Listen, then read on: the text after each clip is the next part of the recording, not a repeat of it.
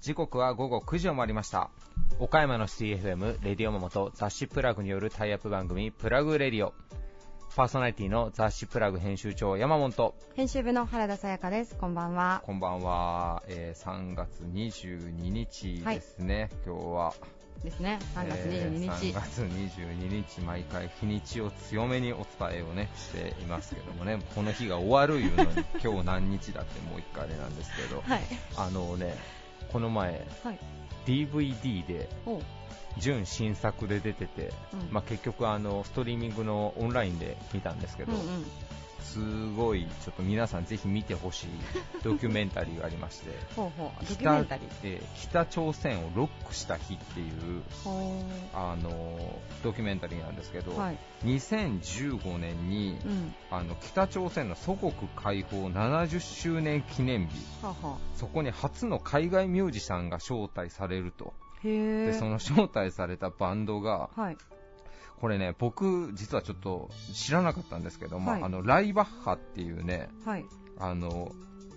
バンドがいて、はい。はい。あのナチスを彷彿とさせるパフォーマンスで物議を醸すっていうへかなり独特なロックバンドなんですけどロックバンドなんですえーね。何が面白いって、うん。北朝鮮にうん。ナチスのパフォーマンスをするうん。ロックバンドがうん。祖国解放の記念日に招待されるっていう、もうカオスすぎる あのな見出しというかあのトレーラー映像を見て これは見ないとダメだなと思って見たんですけど、めちゃくそ面白いんですよ、これが。なんで、何の意図があってそのバンドにしたんだろう。わかんないですよ、それが。ね見てても意味がわかんないですよ。で、これも本当見てほしいんですけど、うんなんかそのライバッハーのメンバーが、はいあのクリエイターとかプロデューサーとか、まあ、クルーで北朝鮮に入国するじゃないですか。で最初なんか歓迎の晩餐会みたいなのがあるんですけど、ほうほうほうその北朝鮮のお偉いさんが、うん。そのライバッハーについて調べましたと、うん。あの君たちのことをまあネットで調べたと、うん。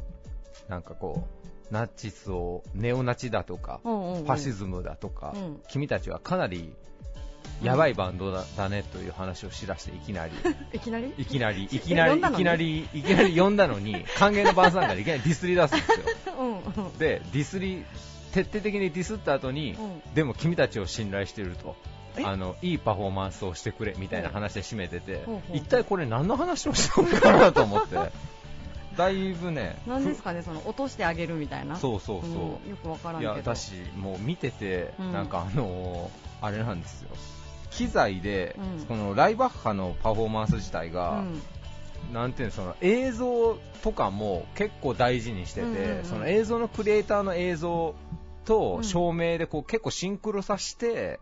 かなりなんかもうアーティスティックな感じのステージをするバンドなんですけど、その映像機器とかもまあ持ち込むじゃないはいですか。はい。なんですけど、全部を1個のコンセントから電源を取るっていう、超タコ足みたいな。タコ足っていうか、その1本から、そうそうう。ん。そう、スーパータコ足配線で。これどのプレイからでやっても落ちるだろうみたいな状態でやってたりとか、な結構突っ込みどころ満載なんですけど、まあ、ところどころ感動もするみたいな、ああのねな、なんとも言えないドキュメンタリーなんで、ちょっとぜひ見てほしいなと面白そうですね。はい、うん思ったりします。すいません、はいちょっと最近見た素敵なドキュメント、素敵かな？北朝鮮をロックした日っていうやつなんで、ぜひ皆さん見てみてください、はい気になる方は。それでは行きましょう。はい。えー続いては、岡山地元リーダーたちの思考を探るバリアスリーダーのコーナーです。誰もが知る有名企業から岡山の隠れたすごい企業まで約200名のリーダーの皆さんへインタビューをしてきました。毎回の放送ごとに数人ずつインタビューを公開していきます。今回のテーマは忘れられないアドバイス。リーダーたちへのインタビューには岡山で頑張る皆さんの明日の活力になるようなヒントが隠れているかもしれません。今回のゲストは名犬工業株式会社代表取締役社長中島幸一郎さん。株式会社健坊代表取締役大森大地さん。株式会社源建築工房代表取締役青江誠一さん。株式会社幸楽不動産代表取締役松本裕二さん。株式会社リペアテック代表取締役佐々木翔平さん。エンアーキテクチャープラスデザイン代表久成文人さんです。それではお聞きください。以上フリートークのコーナーでした。Various leader produced by Plug Radio. 集成材と木質バイオマスのパイオニア企業、新しい木質構造材である CLT の製造も手掛ける、名犬工業株式会社代表取締役社長、中島光一郎さんです。よろしくお願いします。よろしくお願いします。今回1年ぶりの出演ということで、ありがとうございます。あの、今回皆様に、あの、忘れられないアドバイスということで、あの、お伺いをしてるんですが、あの、社長にとって、この今までの人生の中で忘れられないアドバイス、どんな言葉を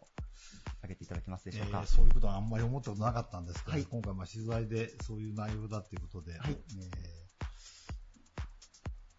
私の母親から、はい。本当にあの、幼少時って言いますか、幼少時ではないですけど、小学校多分1年、2年だったと思うんですけども、はい。えー私が内容を覚えてないんですけど、いい加減な嘘をついたんですよ。はいすぐわかるような話で。はい。でそうしましたらもう、あんまり怒られた経験ないんですけども、はい大変怒られましてですね、それはお母様に。はい。はい。えー嘘をついてはいけないっていう話を、えー長い時間とは思いませんけど、はいかなりあの、えー母親が一生懸命喋ってる表情もうん一応覚えてるぐらい、えーで、えー嘘をつくのは最低だっていう話でです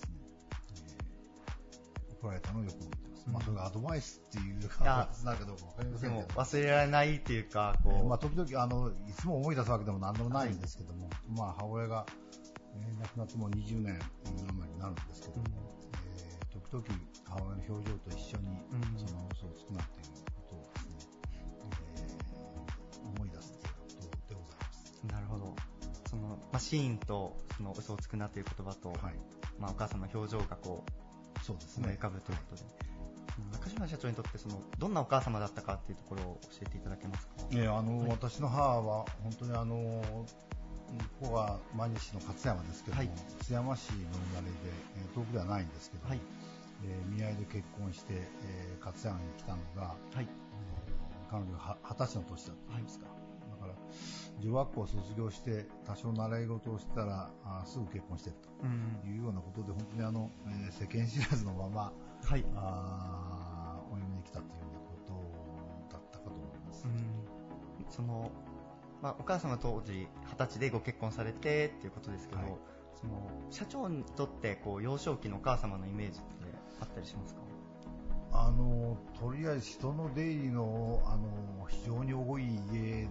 だったって言いますか、昔時代は違いますけども、でまあ、親戚の方から、それから仕事の関親父の仕事の関係の方から、えーよくお見えでございまして、でえーその対応はとか世話っていうのはもう全部母親がやったわけで、うんえーお手伝いの方もいらっしゃったんですけど、はい。あの今から考えら考えられないことをよくやってたなっていうようなことを思います。こうじゃあこう、まあ例えば、あのはい夏休みになるとですね、はい私のいとこなんかがもう何人も、えー長期滞在組でですね、うんえー来られまして、えー大阪のいとこなんか大抵もう1ヶ月間丸々3人ぐらいがですね、一ヶ月も1。ヶ月間いその世話も全部やってると。なるほどなるほど。いうようなことで、まあ今だったらちょっと考えにくいなとうんいうような話かと思います。なるほど。まあ、その日々こう、たくさんの人が出入りする中で、まあ、それを切り盛りされてたお母様のイメージがこう、残っているということそうですね。それから、まあ、あの、うん会社って言いますか、その、はいうん製材所が、えー、やってたわけですけども、すぐ家の近くですから、うん社員の方の出入りだとか、うんよく覚えてますし、えー小学校の頃、その会社の、えー今で言う先輩ですけど、はい。大変立派な方いらっしゃったなっていうようなことをですね、うん思ってます。なるほど。ちなみにお父様はどんな方だったんでしょうか？まあ、親父の方は、はい。まあ、あの、どう言いますか、家の長男で、はい。えーたまたま、あの、うーん、こういう仕事をやるとは思ってなかったみたいなんですけど、うん。じいさんが早く亡くなったもんですから、あー大学卒業してもすぐ逆にせざるを得なくなったっていうんですか、いうようなことで、えーこれも本当にあの、うん製材をベースにした事業なんか全く考えてなかったのが、親父が、じいさんが亡くなったもんですから、はい手放し始めたほど。あ、なるほどなるほというようなことで、失敗の連続ばっかりだったと。うん。まあでもその様子もこう間近で見られつつ、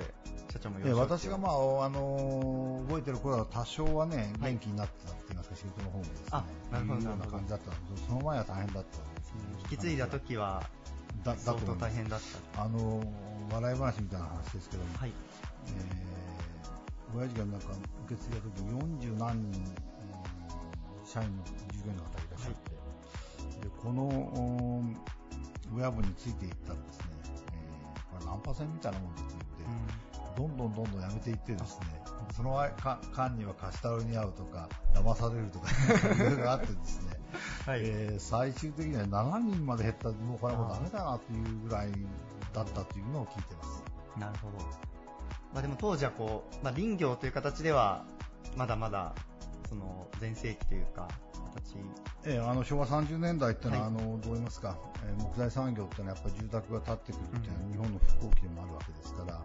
えー非常に需要があるんで、えーまあ、アップテンポの時代だったことは客観的に間違いないんで、そういう中では何とやれたかなということだろうと。思います。あでもそういうところから社長もこう引き継がれて、でさらにこう CLT ということで、新しいこう、まあ、林業の形をこう展開されていくというところで、かなりこう、ご悩まれた部分もあったりしたんじゃないでしょうか？いや私もいい加減ですから、なんかまあ、あのおまあ、親父のやり方見てても、はいえー非常に困った状況の中で切り口変えて他の新しいことをやるとかっていうことを2、3やったんで、うん会社がまあまあ生き残ったっていういうことで、えーどんどん本当に仕事に関して言えば、もう周りの景色変わりますから、ほど。えーお客さんに対して新しい価値が供給できなかったら、仕事はもう続ける必要ないわけですから、そういう点ではまあ大変ですけど、まあ、やり方によってはまだ、えー会社のが指示を受けるって言いますか、いうこともあり得るのかなということで思ってます。ありがとうございます。はいあの最後にこう名犬工業さんがこれからこう目指す姿というか将来の話を少しお聞かせいただいてもよろしいですか？はい。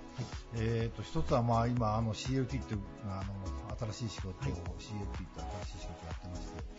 えーこれがまあ国内で、えーもうどんどんあの頑張っていっていこうといいますか、使っていただきたいというふうに思ってるんですけど、えー同じくらいのウェイトで海外にも輸出したいというふうに思ってまして、でそのための、えー企画を、まあ、世界企画みたいなものをですね、えー取っていこうとはいいうようなことを1年ちょっと前から始めてまして、来年の今頃にはもうスタートできているかなというふうに思っています。なるほど。こう海外にこう勝山の力、はいどんどん展開をしていくということですね。はいありがとうございます。ご出演いただいたのは、名犬工業株式会社代表取締役社長、中島光一郎さんでした。ありがとうございました。ありがとうございました。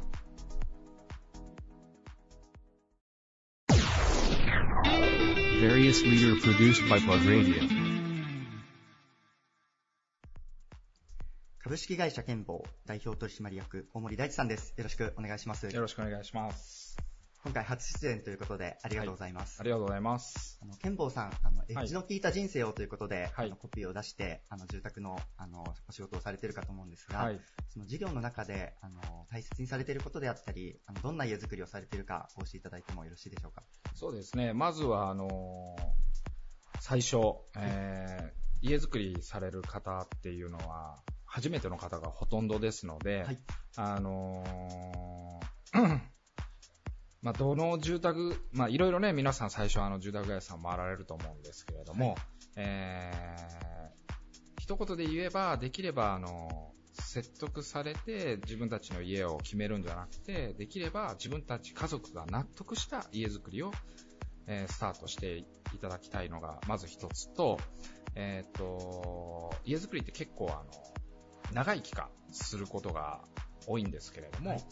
えーできればその、休みのね、貴重な休みの日を使って、えー 家づくりの打ち合わせをしたりとかされると思うんですけれども、できれば、せっかくなんで、楽しんで家づくりの打ち合わせを、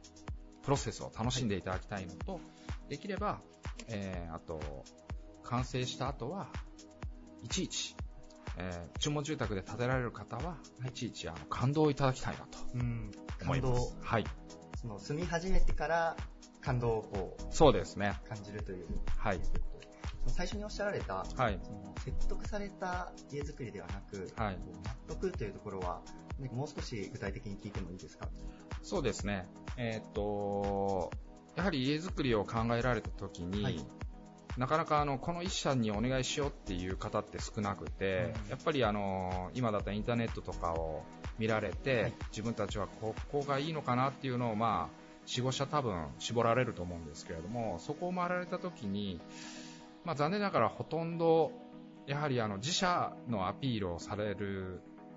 会社さんが多いと思いますので、こんなにいいよとか、そうですね。いいよとか、まあもちろん営業マンなんで当然だとは思うんですけれども、ただお客様の目線に立った時に、じゃあどこがどういいのか、みいうのが前者からいいよって言われたら、じゃあ自分たちはどの会社がっていうのかっていうのがわからないと思いますので、はい。その時にやはりあの物差しを持っていただくとことをですね、えー僕たちは重要視して、なるほど。はい、どんなものが作れるかではなく、その基準をまずはお客様と同じ目線でそうですね。感じれるように、はい。まあ、お話をするというとはい。ころが、はい。特徴というか、注はい。あのポイントとしてはい。大事にされているところということですね。そうです。なんかそこのこう物差しを大事にしようと思われたようなきっかけとかってあったりします？そうですね、えっと、僕が前、あるね、住宅会社で営業してた時に、はいえーやはりまあ当然、まあ、ビジネスなんで当然なんですけれども、えーやはりもう、数字、数字、えー今月のノルマって言った時に、まあ、ある見学会かイベントでお客様が来られた時に、まあ、その車から降りられたお客様を見た時にですね、えーっと、数字に見えてしまいまして、はい。なるほど。これはまずいなっていうことで、やっぱりフェアであるべきだなって言ったところで、やっぱりまずはじゃあ素人のお客様からしたら基準を持っていただくっていうのがやっぱり大事なのかなって言ったところから物差しを持っていただくことに注力しています。これはすごい気づきですね。こう自分でまずいと思われたっていうことですよね。はい、そうですね。なるほど。えでもそこからきっかけで、こう、健坊という会社の中でも、そのような基準に物差しを持ってもらうというところを大事にされているえそうです。ありがとうございます。あのここから少し今回のテーマを伺っていきたいと思うんですが、はい、あの忘れられないアドバイスというのを皆様に聞いておりまして、はい。社長にとって忘れられないアドバイス、どんなものを挙げてもらえますでしょうか？そうですね、えっと、多々あるんですけれども、すごく印象に残ってることといえば、えっと、まだ僕が二十歳ぐらいの時、まあ、二十歳なんで、僕もとんがってた時代があるんですけれども、その頃にやっぱり、えーある会社に勤めてて、で、上司の方から、えーまあ正直ね、僕も人間なので、好き嫌いはありまして、はい。えー嫌いな先輩から、こうせんといけんぞって言われると、まあ、反発心がありまして、で、あなたに言われないといけないの？みたいな感じで思ってた時がありましてですね。に。はい。で、その時にもう、まあ、エリアを統括するような方、まあ、上司がいて、はいその方に相談したんですね。もう何々さんから言われると、どうしても素直に受け取れないんです。で、相談したところ、えー気持ちはそれはわかるけど、自分がもっと成長したいんであれば、あの、そういう先輩から、えー言われたことであっても、吸収しないと逆にその先輩を抜かすことはできないよって言われた時に、まあ二十歳の僕にとっては、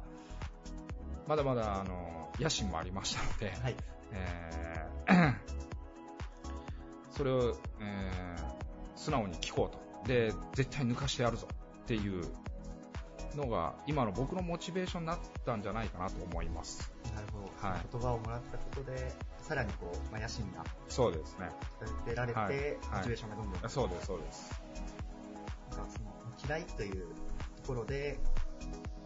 そのまあ、理不尽なことも言われてたんじゃないかなと、んはいあの推測ですが、はい思ったりするんですが、はい。その理不尽だなと思いつつ、受け入れるみたいな形で進められたんでしょうか、そうですね。あのーまあ、理不尽なこともありますけれども、はいもちろん僕の中でのフィルターはありまして。えーでもやっぱり、あのー嫌いという、嫌いというか、あの、だ、まあ、そういったフィルターをつけると、理不尽じゃないことを言われてても、えー排除してたうんところがあるので、それはまあ確かに自分としてはもったいないななるほど。と。はい。言葉を受けて、フラットというか、そうですね。受け入れようという気持ちをはい持った上で、こう、はい先輩の言葉もそうですね。取れるようになってくる。で、不思議とやっぱそういう思いになると、えっと、なんかその先輩が嫌いじゃなくなってきたっていうのも。ありまして、なんかそういったところまで考えての言葉だったのかなと、僕の中では思ってます。まあそのね、上司はそういう思いで言ったわけじゃないのかもしれませんけども、まあ大事なのは自分がどう感じるかだと思うので、はい。はい。そのエリアマネージャーの本意はちょっとそうですね。わからないですが、はいその言葉が社長にとってこう忘れないアドバイスとしてはいっていう、そうですね。ありがとうございます。い貴重なお話をありがとうございました。はい。ご出演いただいたのは、株式会社健坊代表取締役、大森大地さんでした。本日はありがとうございました。ありがとうございました。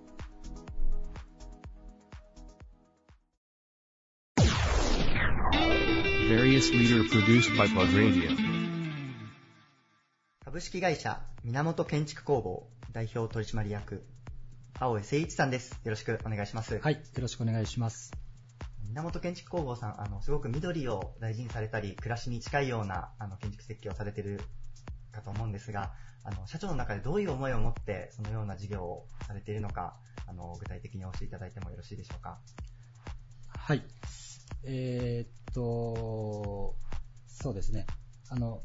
僕たちの会社ではい今大事にしている、まあ、えーっと、理念っていうのがありまして、はいえーっと、まあ、ある一つの南米の物語なんですけど、はい。あの、ハチドリのひとし、ハチドリのひとしずくっていう、まあ、お話、ご存知ですか？あの、くちばしに、こう、雫をはい、はい、そうです、そうです。あさすがですね。はい。あのーまあ、森が火事になって燃えてて、はい。で、動物たちはみんな逃げていくんですけど、まあ、一羽のハチドリだけが、そのくちばしに水を、あの、含んで、はい。で、火の上に落としていって、で、まあ、他の動物たちはそんなことをして何になるんだって言うんですけど、ハチドリは今自分にできることをしてるんだと、はい。まあ、いう、そう、あの、本当にシンプルな物語で、あの、まあ、今、えっと、まあ、地域とか社会を見渡すと、やっぱり、あの、1年前の、まあ、えー大雨の災害もありましたけど、だんだんやっぱり、えー環境問題というのがどんどん悪化していて、でまあ、僕ら工務店として、まあ、小さなことでも何かできることからやっていこうというのが、えーっとまあ、我々の環境に対する意識っていうのにこうつながっていって、まあ、今も少しずつ取り組んでいっています。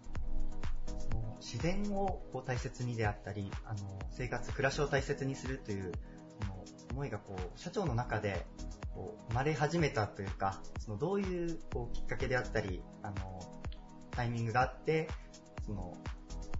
暮らしを大切にするような流れが生まれ始めたかっていうのは、何かあったりしますか？もともとのルーツまで行くとですね、はい。あのまあ、僕自身は、えーと10年前に岡山に帰ってきたんですけど、はいえーとその前、2年間あの世界一周してたんですね。そうなんですね。で、その時に本当に地球がこう緑で豊かで水に溢れていて、あの素晴らしい中で、で、こう、そこに暮らす方々が幸せそうに暮らしているのを見て、ああ、本当に地球って、こう、豊かなんだ、豊かなんだなっていうことをまあ感じて、それって岡山でもできるんじゃないかなっていうのを、まあ、今岡山に帰ってきて、はいで、それをまあ実践していってるっていう。なるほど、こう、世界でこう見られた景色を、こう岡山にどう実現させていくかというところで、こう今のこう、工務店の業務にもつなげていかれているということですね。はい。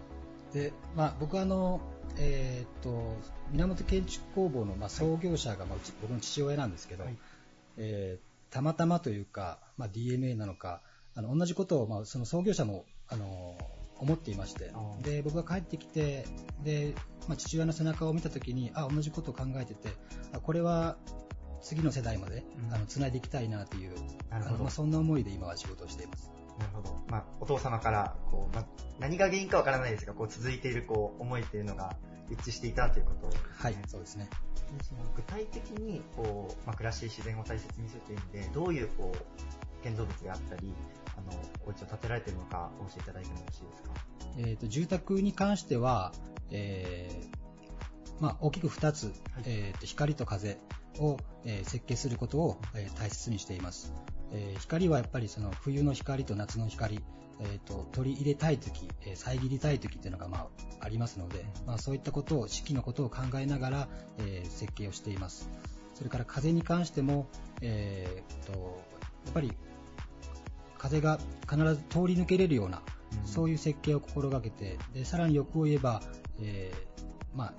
低いところから高いところへ、えー風が抜けていったりとか、はい。そういう、まあ、あの空間をこう上手に設計して、うん。あの行くことを心がけています。住宅というとこう箱のイメージというかこうなかなか風が通るというようなイメージがあの湧きづらかったんですけどそういう中でこう風が家の中を家の外を通り抜けるような設計をされているというこはい、そうですね。でさらにこうそれをこう考えていくと、そのえっと取り入れる手前にとか抜ける先に何があるかっていう時に、やっぱりそこがえっと緑でえっと覆われていると、やっぱり空気も綺麗なんで、えーなのでやっぱりこう庭先にこうシンボルツリーを植えたりとか、あのまあそういったこと、まあがが外回りのことも考えて設計をしています。となんかもうお話を聞くだけですごく気持ちいい気分になるというかあの想像するだけであのワクワクするような建築ですね。はい、ありがとうございありがとうます。ございます。あの、ちょっとここから、あの、テーマの方に移っていきたいと思うんですが、はい忘れられないアドバイスということで、皆様に伺っておりまして、社長にとって忘れられないアドバイス、どんな言葉を挙げてもらえますでしょうか？はい。えーっと、僕が、えーまあ、岡山に帰ってきたのは、まあ、さん30の時なんですけど、まあ20代、えーっと、まあ、都会の方でサラリーマンをしていまして、はいえーその時は住宅の建築ではなくて、えーっとお店の、まあ、インテリアデザインの会社にいました。で、えーっとそこで、えーっと制作部の、えーっと上司から、まあ、教えてもらった言葉で、えーっとできない理由を探すより、できる方法を考えようと。その言葉を常に、あのおっしゃってもらって、で、それをこう教えてもらいました。当時のシチュエーションとしては、こう、何かこう、できないみたいなところにぶち当たったようなところだったんですか？そうですね。あの、特にその前の会社では、あの、お店、新規ブランドの立ち上げの、あの、プロジェクトなんかが多くてですね、あの、そういったプロジェクトだと、どうしてもその、まあ既成概念の枠を超えないと、あの、達成できない、あの、ことが多くて、はい。まあ、そういった時にどうしても、えーまあ、い従来の考えでいくと、まあ、それはやったことがないとかできないとかっていう言葉をどうしてもこう、まあ、見つけてしまうんですけど、まあ、そうじゃなくてどうやったらできるか、えー特にやったことがないことでもあのこれをやってみようとあの、まあ、そういったあのチャレンジする精神みたいなところをあのチームであの取り組んでいました。なるほど。まあ、インテリアデザインでこう内装等を組み立てていく、ブランドを作っていくというところで、できる理由を探していく、まあ、その、うん精神をそのアドバイスからもらったというようなところですかね。そうですね。はい。その言葉がこう忘れないアドバイスとしてあの挙げていただいたんですが、今でも社長の中で生きている言葉ということでしょうか？そうですね。で特にまあ、それは、えー、と上司から教えてもらった言葉なんですけど、だんだんまあ自分の言葉にこう噛み砕いていったときに、はい今自分の中でこう、まあ思って、思い続けているのが、えーやらなくて後悔より、えーやって失敗しようと。あのそういった言葉に自分の中で置き換えて、はい。あのまあ、失敗を恐れずに、あの特にまあ小さな失敗をこう積み重ねていくことが、えーまあ、持続可能な力になるというか、あのあるいはこう成功へと、まあ、導いてくれるというか、あのそういうことだとあの今は信じてあの挑戦し続けています。できるかもしれないみたいなところに挑戦していくというか、そうですね。そんな印象をちょっと感じたんですが、できるかもしれないをちょっとずつこう試してみる。まずそこにもしかしたら失敗もあるかもしれないですが、そうですね。試していくと、はなんか見つけてくるものがうん。あるんでしょうかね。はい、はい、そうだと思います。ちょっとあの、まあ、そういう言葉をあの持たれつつ、こう日々チャレンジをされてるかと思うんですが、あのこう南と建築工房さんで、これからこう目指していきたいこう街の姿みたいなところりします？でしょうか。えーまあ、特に、はいえーと1年前、やっぱり岡山でも、あのーまあ、大雨災害を、まあ、体験しまして、まあ、改めてそこでも思ったことなんですけど、やっぱりこう、まあ、僕らは住宅、建築、まあ、ものづくり、箱っていうのをやってますけど、結局そこの中で営む生活とか、まあ、暮らし、人、まあ、そういったところの、えーまあ、つながり、えーそのあたりにいかに自分たちがこう、まあ、サポートじゃないですけど、入っていく、こう、コミュニティの中に入っていくみたいな。そうですね、はい。あの、まあそういったもう人間関係、あの、まあ、工務店と地域の方、それから、まあ、お施主さん、まあ、そころの人間関係をいかにこう、まあ続けていくかみたいなところを大切にしていきたいと思います。ありがとうございます。貴重なお話をありがとうございました。はい、ありがとうございます。ご出演いただいたのは、株式会社源建築工房代表取締役、青江誠一さんでした。ありがとうございました。ありがとうございました。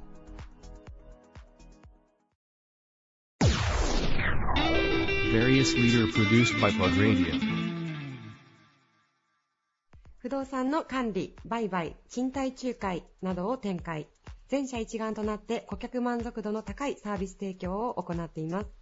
株式会社幸楽不動産代表取締役の松本裕二さんです。よろしくお願いします。よろしくお願いおします。願いします。えー松本社長、今回テーマがですね、はいあの忘れられないアドバイスということで、今までの人生において、どなたかからこういただいたお言葉、教訓、そういったものをご紹介いただいてます。はい。で松本社長にとって忘れられないアドバイス、どういったものでしょうか？はい。えーっとですね、あの、はいまあ私、まあ出身は岡山ではないんですけど、はい岡山に来させていただいたときに、初めて、あの、上司になっていただいた方からいただいた言葉なんですけど、はい。まあ、すまあ私自身がまあこう経営者とかそういう夢、目標がうんありましたので、19歳の頃に。はい。なのでその頃にまあ若かりし私に対して、まあ良きアドバイスとして、えーまあ清濁合わせ飲むはいぐ。らいの度量を持ちなさい。おーそういうまあアドバイスをいただきました。あの、清い濁るのあの、清濁ですよね。多分それだと思います。それですよね。なかなかこう、19歳のこう、少年というか、青年に言う言葉としては、ね結構大人っぽい言葉なのかなと思ったんですけれども。まあ、大人になってもあまり言われることはないですね。まあその方がね、もともとあの、少林寺とかも結構されてい。て、まあ精神論でいろんなことを教えていただくことがええええええ。なので、まあそういったアドバイス、まあその方も私が19だったんですけど、もう50後半はい。ぐらいの、まあいろいろ経験された方だったのはい。で、なのでまあそれを踏まえた上で、まあそういった大人になっていくという、まあアドバイスをいただけたらなるほど。社長、こう、19歳の頃から、まあ、ご自分で何か事業をされたいとか、そういう目標はもうすでにお持ちだったんですね。持ってました。うん。で、それももう、じゃあその方には、こう、お話を。えする機会もあってのそうですね、ああの、ー仕事でずっとはいそういうことがあったので、はい。なので、まあその、まあ何をしたいかっていうところがよくまあいろんなまあ質問、まあ私も若かったので、はい。あの、これからどういう大人になっていきたいかとか、まあそういうことをまあよくお話しさせていただくことが多かったので、はい。なので、まあその方は和歌山が出身だったんですけど、ええ。私はもう大阪で近かって、はい。で、まあ、大阪にはゆくゆくは帰るんだろうかとか、まあ、そういう話の中で、まあ、やっぱりどこにいようがそういう、まあ、経営者になっていきたいだとか、そういう目標を、まあ、持つっていうところの、まあ、話の中でそういうアドバイスをはあ。いただきましたね。なんかこう、清濁合わせ飲むっていうと、なんだかこう、ちょっとこう、ブラックな、ブラックなと言いますか。ちょっとアウトローな、そうですね。アウトローななんかこう、印象が、そういう意味というよりは、そのこういろんなまあ意見を取り入れるというか、そういった意味合いなんでしょうか？ああ、そういった意味合いですか？はいはいまあ、あの、私はいい方には捉えてはあるんですけど、はいはいまあでも、そうですね、えーまあその、間違ったこと、正しいことっていう判断に対しては、まあ、自分のまあその知識がない自分一人で判断するんじゃなくて、まあ、いろんな方の意見をしっかり取り入れた上で判断するという意味なのかなとは僕は思ってるんですけど、うん、なるなのでまあ悪いことであろうが、一旦は自分で取り入れて、ほど。はい。で、それがしっかりその悪いことなのかどうなのか、うんまあ、なぜそれが相手がまあいいと思ってしてるのかとか、うん。まあ、そういうところも考えるようには少しずつですけど、はい。気をつけるのかなと、アドバイスのおかげだと思っています。じゃあ今でも結構その時のことを思い出すというか、その言葉がこうしっかりあるということそれ、いや、本当まあ、何個かははい。思い出として残ってることはあるんですえけど、えまあ、すもうそのストーリーとして、はいまあ、自分の中で忘れられないのは、その一つだうけでしたね。なるほど。じゃあ、日々、それはもうこう胸に留めながら、そうです。はい。刻んで、う ん飲み込んでいってます。なるほど。飲み込んでるんで、清濁合わせ飲んでらっしゃるんです飲んでねい。ますね。なるほど。でも、そう考えると、19歳の時にこう言われてた目標をこう実現されたわけですよね、社長。あ、その経営者はいそうですあそうですそうですね。そういう、まあまあ、その一つだけで言えばそうです。はい、はい。そうですね。まあ、清濁合わせ飲んだから、その目標、まあ、目標というか、まあ、夢のまあ第一歩に近づけたのかなとは思ってるんですけど、まあ、その、まあ、その頃はまあ、経営者になるっていう目標ではありましたけど、今やっぱりその、そのアドバイスは経営者になることに対してのアドバイスというよりかは、はい経営者になってからのアドバイスなのかなとは今は思いますあ、ね。なるほど。それはもうご自分が、まあ、経営者という立場になったから、改めてこう響いてくる言葉でもあるんですかね。改めて本当そうですね。うーんまあ、よくやっぱりその経営者、私も一人で仕事をしているわけではないので、はい同じ働く仲間と、まあ、あのいろんな意見を交わしながら働くわけで、まあ、結局やっぱりそういうその、まあ、同じ仲間、同じ目標だとしても、いろんな価値観がある中で、なのでそういった価値観を一つにやっぱりまとめて、その決断、判断をしていかないといけないっていう分では、まあこのアドバイスはすごい響いてるのかなとは感じます。なるほど。こうじゃあ社員さんの、まあ、意見だったりとか、はい考え方っていうものをこう一回こう自分にはい。受け止めて、そうですね。そこをもとに、まあ、もちろん経営者ななので、あのご自分で決断されるお立場だとは思うんですけれども、えまあ、全てをこう突っぱねるとかではなくて、ね一度こう入れてという。うんうん。今はなので、まあ、その経営でもあまりにもそのワンマンスタイルといいますか、まあ、自分だけの意見、自分だけの価値観で仕事をするよりかは、やっぱりその、まあ、時にはあの責任の重たい判断があったとしても、やっぱり任せてそれをフォローしていくっていうのも、まあ、一つ今の経営スタイルではないのかなと私は思っているので、なので、まあ、自分だけの考えで押し進むことももちろんまあ一つとしてはあるとは思うんですけど、ただまああの意見をまず、まあ、飲み込んでもらえるっていう環境もまず必要なのかなとは感じております。なるほど。ありがとうございます。すみません、あの、最後に、さっきちらっと言われてた、あの、こう、経営者になるっていうのが、まあ、その時のこう夢の第一歩、はい第一歩って言われてたんですけど、はいちなみに大きな目標というか、夢はい、が今お持ちということですかね、それは。あもちろん持ってはいます。あ、本当ですか。ちょっとそれを言える範囲でいいんで、教えていただいてもいいですか？あのまずやっぱり私もまあ企業、はいまあ一人のまあ人間としてまあ会社をするにあたってはやっぱりその社会に対してだったりとか、まあ今までまあついてきてくれた仲間とか協力業者様に対してのまあ責任も含めてなんですけど、やっぱり信頼できる会社にしていきたい。うんまあその信頼っていうのは私の中で上場っていう目標があったりもしあます。なので、まあ、やっぱりその働いてる、まあ、この家族たちが、まあ、逆にここの会社で働いていて安心するっていうような環境を、まあ、作れればいいのかなっていうので、上場の目標は、私は。あ、すごいですねそれ。まあ、それは本当その、もう夢ではあって、まあ、今、現状どこまでいけてるかっていう問題もあったりはするんですけど、それやっぱりその、まあ、そういう志を、まあ、常に持って、うんまあ、そういう、まあ、あの、アドバイスをいただきながら、まあ、その夢に向かう、というか、夢に向かっていけるのかなとは思います。なるほど。ありがとうございます。上場。素晴らしい。でもそこはなぜ上場というのを目指すかというと、やっぱりその信頼っていうところをこう第一に、はい、ありがとうございます。はい。え本日のゲストは、幸楽、あ、株式会社幸楽不動産代表取締役の松本裕二さんでした。ありがとうございました。ありがとうございました。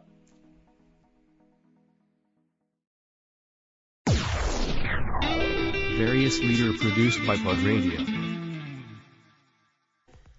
えー独自の高い技術で補修サービスを提供する365日24時間対応の傷補修専門集団株式会社リペアテック代表取締役の佐々木翔平さんです。よろしくお願いしよます。ろしくお願いします。お願いします。えー佐々木社長、今回テーマがですね、はい。忘れられないアドバイスということで、はい。今までの人生の中で、はいどなたかからこういただいた言葉だったり教訓、はいそういったものをご紹介してもらってるんですけれども、佐々木社長にとってどんなものを挙げていただけますか？えーっとですね、はいあのー僕が仕事を始めた頃に、はい。あのーお客さんというか、元請けさんのえー、上司、上司というか、あの、元請さんから言われた言葉なんですけど、あの、その組織というか、うんうん。あの、の中で、うんうん。とにかく何でもいいから一番になれと。あの、早食いでもいいし、はいはい。あのその時僕土方してたんですけど、はい。スコップの使い方が一番うまいでも、はいはい。何でもいいから、とにかく何かの分野で一番になりなさいあと。そうすると人は覚えてくれる。覚えてもらうことで自分の良さをあの見てくれるようになるから、あのとにかくあのがむしゃらで何でもいいから一番になれることを見つけて、その中で一番になりなさいっていうことを言われたのが、未だにもうもう言われた人の名前も覚えてないし、はい。顔も覚えてないですけど、はい。それだけはしっかり残ってまあすね。そうなんですね、はい。結構じゃあ若い時に言われた言葉ですか？そう、20とか21とかだったと思うんです。はい。どこだったかなと、うん、忘れましたね。はい、はい。結構もうそこは忘れて。そうですね。はい。いや、でもすごくその言葉は、はい。あ、そうだなとうーん思いましたね。やっぱ一番になることで人が覚えてくれるというのは、本当早食いでも何でもええんだって。なるほど。すごくわかりやすいっていう。か、そうだなと思いましたね、本当。あの仕事においてのことだじゃなくても OK ってことですよねそうです。の方の言う。だからやっぱりその僕ら一応経営者として、はい。その岡山県内の同じ業態の中で、うんうん。あの何らかの一番にならなきゃなっていうふうに、今もその言葉の中でそう岡山の中のリペア業界の中で、えーこれに関しては絶対に一番だっていうものを今作っていかなきゃいけないんだろうなというのは、はい、常に思ってますね。あなるほどはい。はい。すいませんあのちょっと早食いの方に私引っ張られてたんですけどはいすごい真面目な話だったんですえねえええ真面目な方ですよ。そうねはい、もちろん、もちろん、もちろん。待って、もうあなたそういうこと言うんだから。そうやっていじるんですよね、いつも僕のこと。あれいつもの佐々木社長節がちょっとえ？なんかなりを潜めてるなと思ったので。なんかあったかな。やっぱりそういうの出していただかないと。必死。ですよね、それはもう。は大変失礼いたしましたいえいえ。なるほど。何でもいいから、はい。その分野の一番になれた。そうですね、ん。はい。じゃあそのまず一番になったところから、はい。まあ、次のスタートというかはい。次のステップ、はい。そういったものが始まるよっていう意味でもあるんですかね。そうですね、僕としては、そうですね、やっぱり一つ一番になったっていうのは人の評価になると思うので、その評価を受けた上で次に何をしよう、どうしていこうっていうのを、うん、あの、考えて、はい。まだ今そのタイミングなのかどうなのかわかんないですけど、はいはい、人から一番だね、これに関してはっていう評価をいただけるようになったら次のステップに行けばいいのかなと思いますね。はい。ありがとうございます。あの、でもリスナーの方で、はい。もちろん経営者っていう立場の方だけじゃなくて、はい。それこそあの仕事に始めたばかりの方だったりとか、はい。い、らっしゃると思うんで、はい。まずはい。一番、まず一番。何でもいいから何でもいいから、そうですね、会社に、あのーはい、属してい。る新入社員の方でも、さっき言ったように、早食いでもいいし、うん酒飲みでもいいですし、うんカラオケでもいいですし、もうあの、笑顔でもいいんです。はいはい何でも、あの、誰にも負けない一番っていうものを作ることが、やっぱり人から覚えてもらって、あの、言う、もらえる一つの、あの、ポイントなのかなとは思いますね。はい。認めてもらうきっかけじゃないですけど。そうですね。絶対にこれだけは負けないっていう。はい笑顔でいいんですよ。うん笑顔でいいとか、あの、早食いでもいいし、ねね、あの、うんそう、何でもいいんです。うん何でもいいから、その組織の中で、お前これに関しては一番だなってうん言わせるのは、多分、そんなに難しいことじゃないと思う。でも多分きっと仕事されてる方は、これもやらないとあれもやらないとって、うんうん。結構こう自分で自分にプレッシャーをかける部分ってあると思うんですけど、はいはい。その言葉はい。でちょっとこう気が楽にというか、うん。肩の力が抜けるじゃないんですけど、うんうん。よしじゃあ今日からちょっと挨拶しっかりやっとこうとか、うんうんなんかあのそういう風に切り替えれるので、うん。うんなんか背中を押してくれる言葉だなと思って。はい、僕もそれであの背中をその言葉で救われたこともたくさんありますし、うん。うん、あの何とにかく僕らがこの会社を起こして、はい。であの人人が一番最初に入った仲間にずっと言ってたのは県下ナンバーワンの補修会社になろうっていうのをずっと言ってた何かとは決まってないです、はい。ただ県下ナンバーワン、はい。漠然としたものですけどあの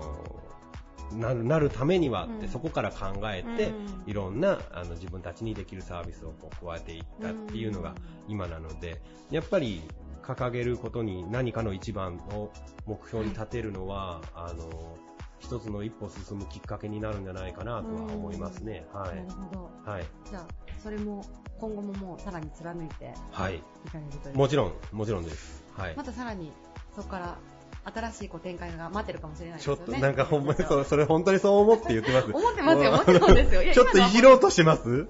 してないです、してないです。早食いのやつじゃ思っていじろうとしてるでしょ。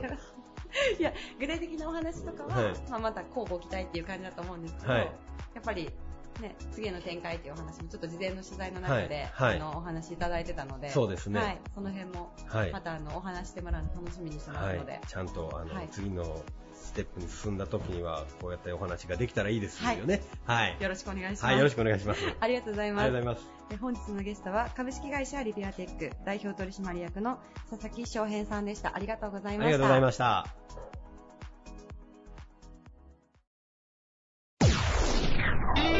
Various leader produced by Plug Radio.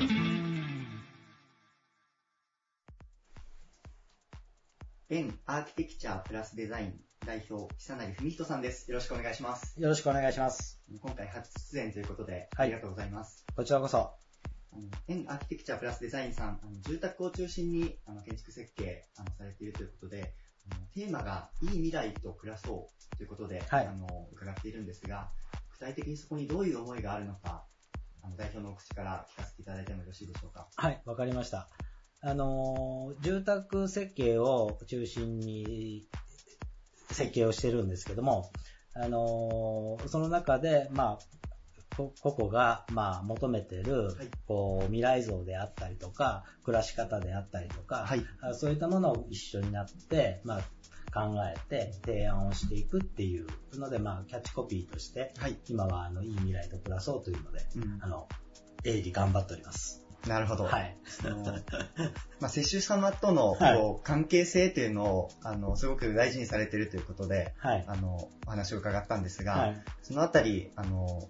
まあ、意識されているところがどういうところか具体的にお教えいただいてもよろしいですか？うん、あの、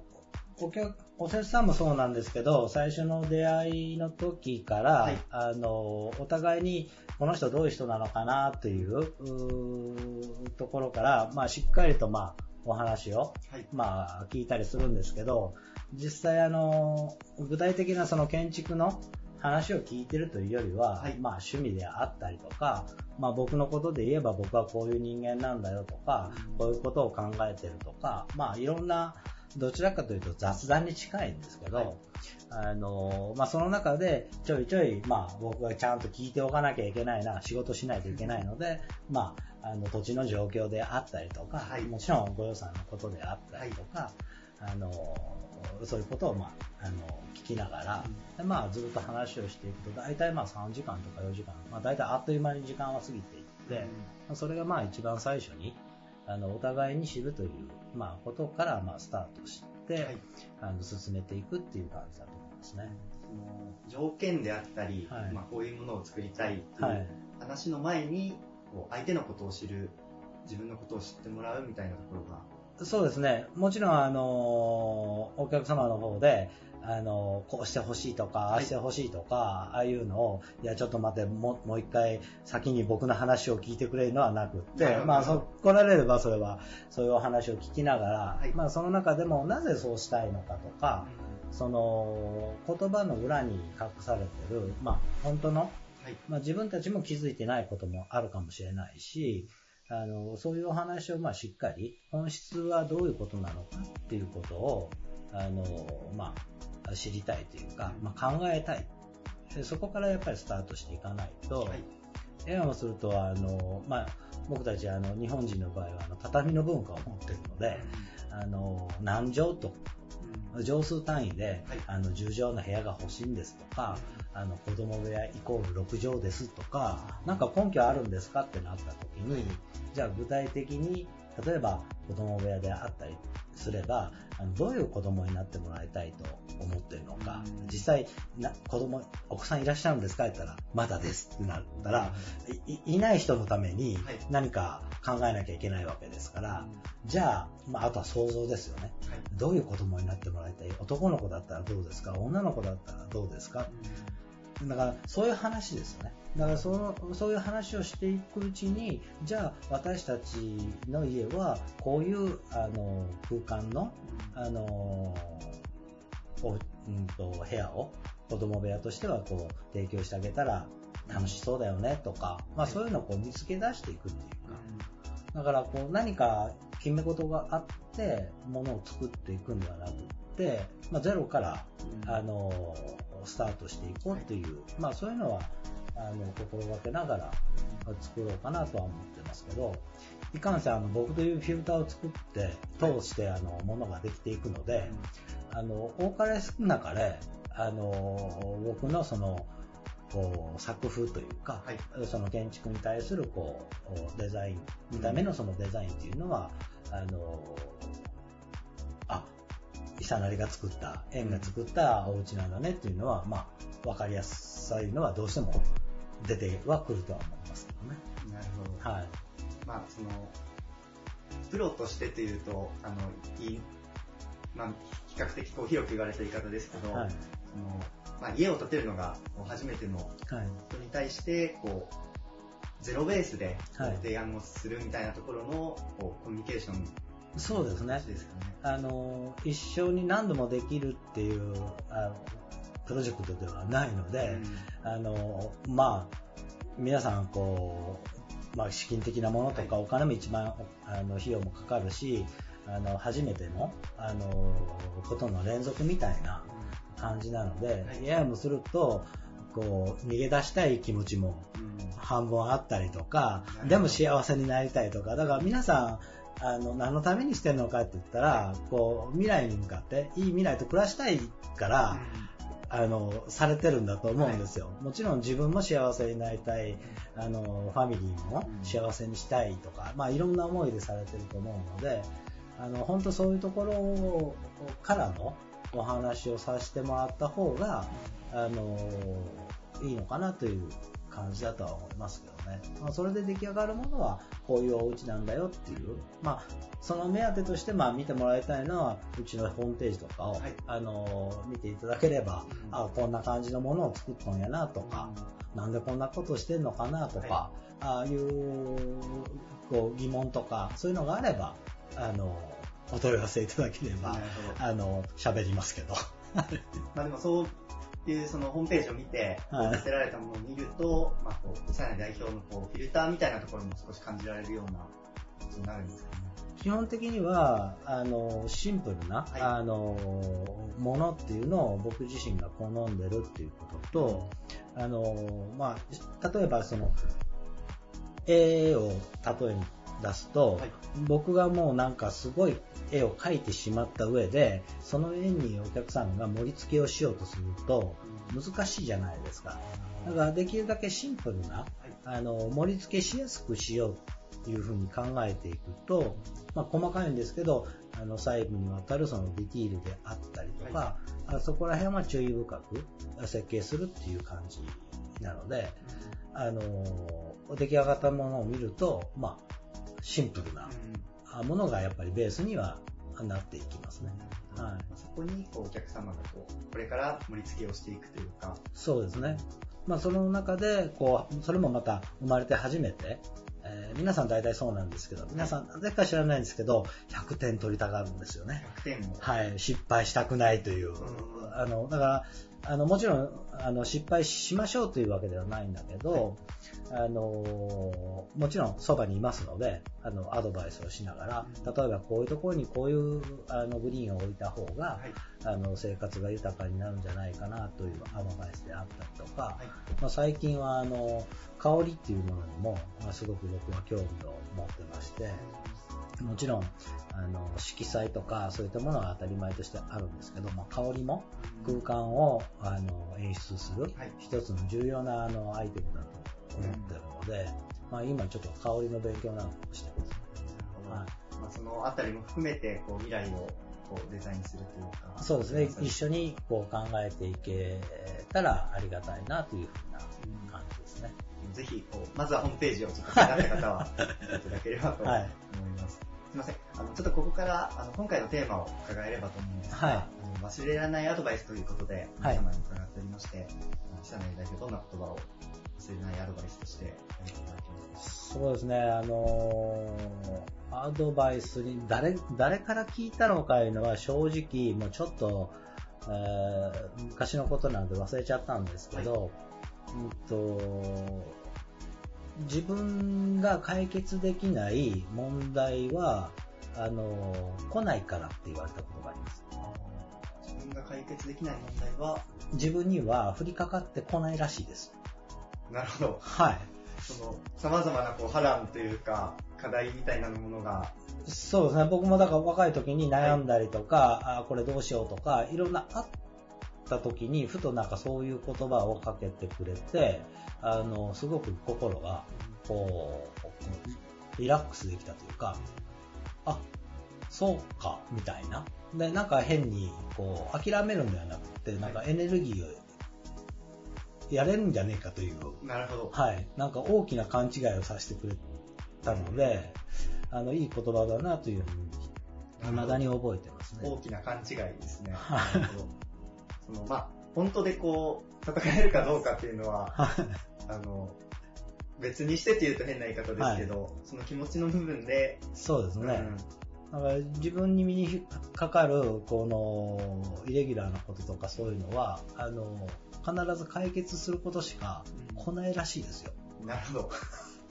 それは、あれですか、本気というか、その、大きな勘違いという言葉も先ほどありましたけど、結構思い込みっていうか、信じてる。まあ僕はそれをスッと、あの、こう、ストンと、うんあの、入ってこれたので、あ、そうか、じゃあ解決できるんだっていうふうに単純に思っただけなんですけど。なるほど。はい。じゃあ、やれるんじゃないか、やったろうということですね。その言葉をこう、受け取ら、その、大事にされ始めたというか、まあ、いつ頃かとかってありますか？えっ、と、30代前半ぐらいだったと思います。はい。もう独立されたそうですね。その頃っていうのはもう本当仕事も何もなかったですから、はい。あのーどうしようかなみたいな、うんあー悶々としてましたし、はい家族もいますから、うん生活もしていかなきゃいけないし、どうしようかなみたいな感じですよね。なるほど。はいまあ、そんな中でも、こう、越えられない壁はないというか、そうですね、はい。それを聞いたときに、あ、できるのかなと。うんそれをこう、大事にされつつ、こう、二十数年されてきた。はい、そうですね。本当になかったですか？こう、越えられない課題っていうか。まあ、あのーなんとなくというか、まあ、はい。超えてきたんだと思います。うん。その時その時で、まあ、あのー力不足なところはあるのかもしれませんけど、はい。あのー自分なりにそれを、まあ、消化しながら、今に至ってますので、まあ、これから先も多分、一緒だとは思いますけど、ただまあ、あの、ね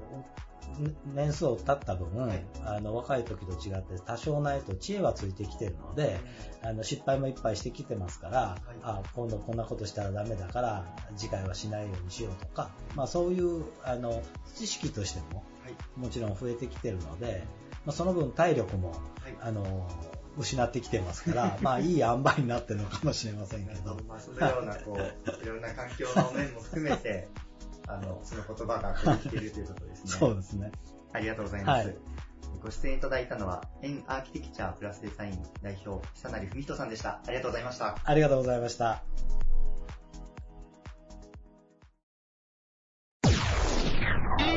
Various leader produced by Plug Radio.